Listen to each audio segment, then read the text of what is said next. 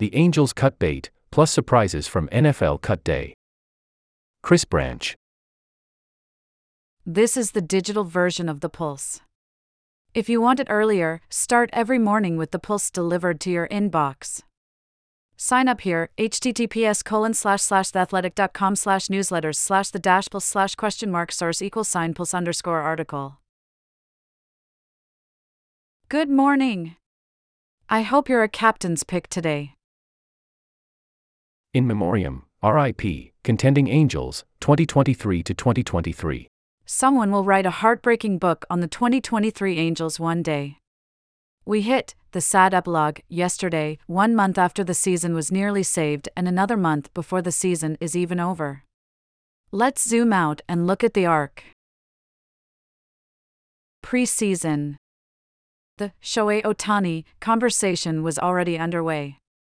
He'd made zero long term commitment to the franchise, but had entered the season with high hopes that a great year could convince him to stay. Mid season. Ohtani produced one of the best stints we have ever seen, dominant on the mound and at the plate. The Angels slumped early but surged just before the August 1st trade deadline. Instead of trading Ohtani for value while they still could, the Angels were buyers. They even shipped out some nice prospects. Now, the team is 8 to 18 since, fully out of contention. Ohtani tore his UCL last week. Yesterday, the team put multiple starters on waivers, giving up on the season once and for all. Lucas Giolito, a prime deadline acquisition, was in that group. What a bizarre time. I don't know if I'll ever get over it. The Angels might not either. Here's a full explainer on why the Angels purged nearly a fifth of their roster yesterday and, moreover, how it could affect the pennant race. Worth a look. Pink Slips, The Cold World of the NFL, https colon slash slash theathletic.com slash NFL. We do this every year. We watch as NFL teams trim their rosters by nearly half, just a week or so before the season begins. There are always good stories and bad. Yesterday felt a little more chaotic. Let's play some word association. Puzzling. The Patriots cut Bailey Zappe and Malik Cunningham, leaving them with one quarterback, starter Mac Jones, currently on the roster. What? Zappe's release was a surprise to everyone as he played well last year in Jones' stead.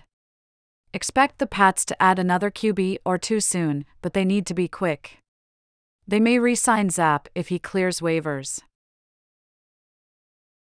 Ugly.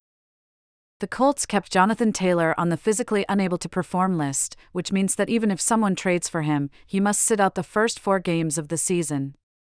The details get a lot nastier from there, but this sounds like something that'll linger for most of the season, with both sides dug in. Tough. Jaguars coach Doug Pederson cut tight end Josh Pederson, who happens to be Doug's son.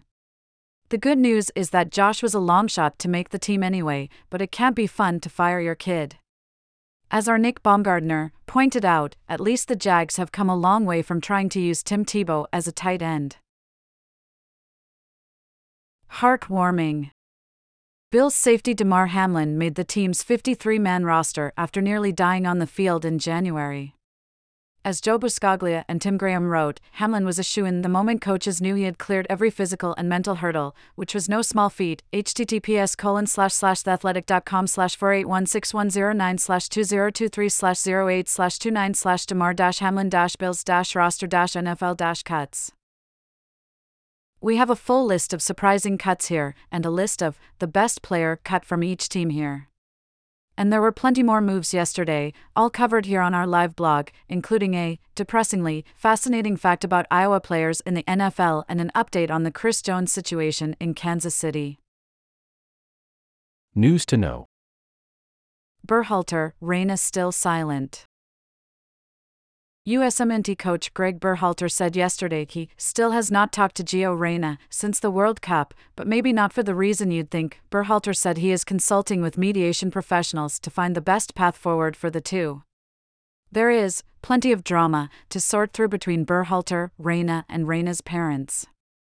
At least they have until 2026 to figure it out. Thomas makes it. Team USA captain Zach Johnson announced his Ryder Cup team roster yesterday, which included Justin Thomas as a captain's pick.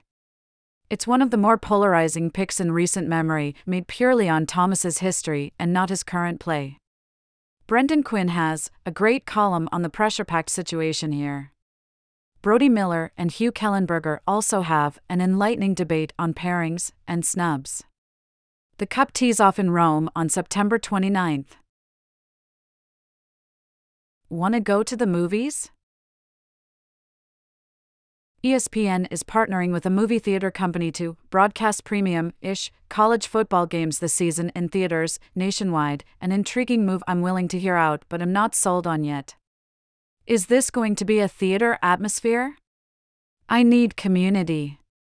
Camaraderie. Is someone going to shush me when I let out involuntary screams while a play is happening? Maybe we'll do a live review to find out. More news. Megan Rapinoe will close out her international career next month. Despite a tough World Cup this year, she's one of the most decorated female athletes in this country's history. Major League Baseball is reviewing its safety measures after that Ronald Acuna Jr. incident yesterday.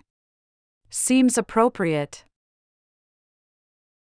Venus Williams is out at the US Open after a first round loss. Williams, 43, qualified as a wild card entrant. Feedback loop We're crumbling for Caleb. Time to print the shirts and start the campaign. In yesterday's poll, you the voters barely elected Crumble for Caleb as our official tanking slogan for USC quarterback Caleb Williams. I think it was easily the best choice. We also received quite a few reader suggestions. Some highlights. No dub for C dub. U for CW. Fail EB for Caleb. Chris Branch is an idiot. There were more than a few tanking suggestions for North Carolina quarterback Drake Maye, which is a respectable spicy take. I appreciate this early in the season. Thanks as always for voting. Pulse Picks. Today's a one comes to us from Zak Keefer, who spent time with 84 year old Tom Moore. Still coaching. Moore might be the most overlooked offensive mind in NFL history. Really entertaining read. I thought Matt Gelb's piece on Trea Turner's Revival was really, really good. Clubhouse insights in there you won't find anywhere else. Eno Sarris examines MLB's luckiest teams this year. He also considers the concept of luck itself. Great, heady stuff. Speaking of Philadelphia, Ben Simmons says he'd consider returning to the 76ers and even called Philly a second home. I do not get this guy. Mark Pouliot's look at Jim Harbaugh's year in review was great. Remember when we thought he was leaving for the NFL? John Isner is playing his final US Open this week before retiring, and the tournament is acting as a handoff to a newer generation. But his win yesterday showed he might have a thrill or two left in him.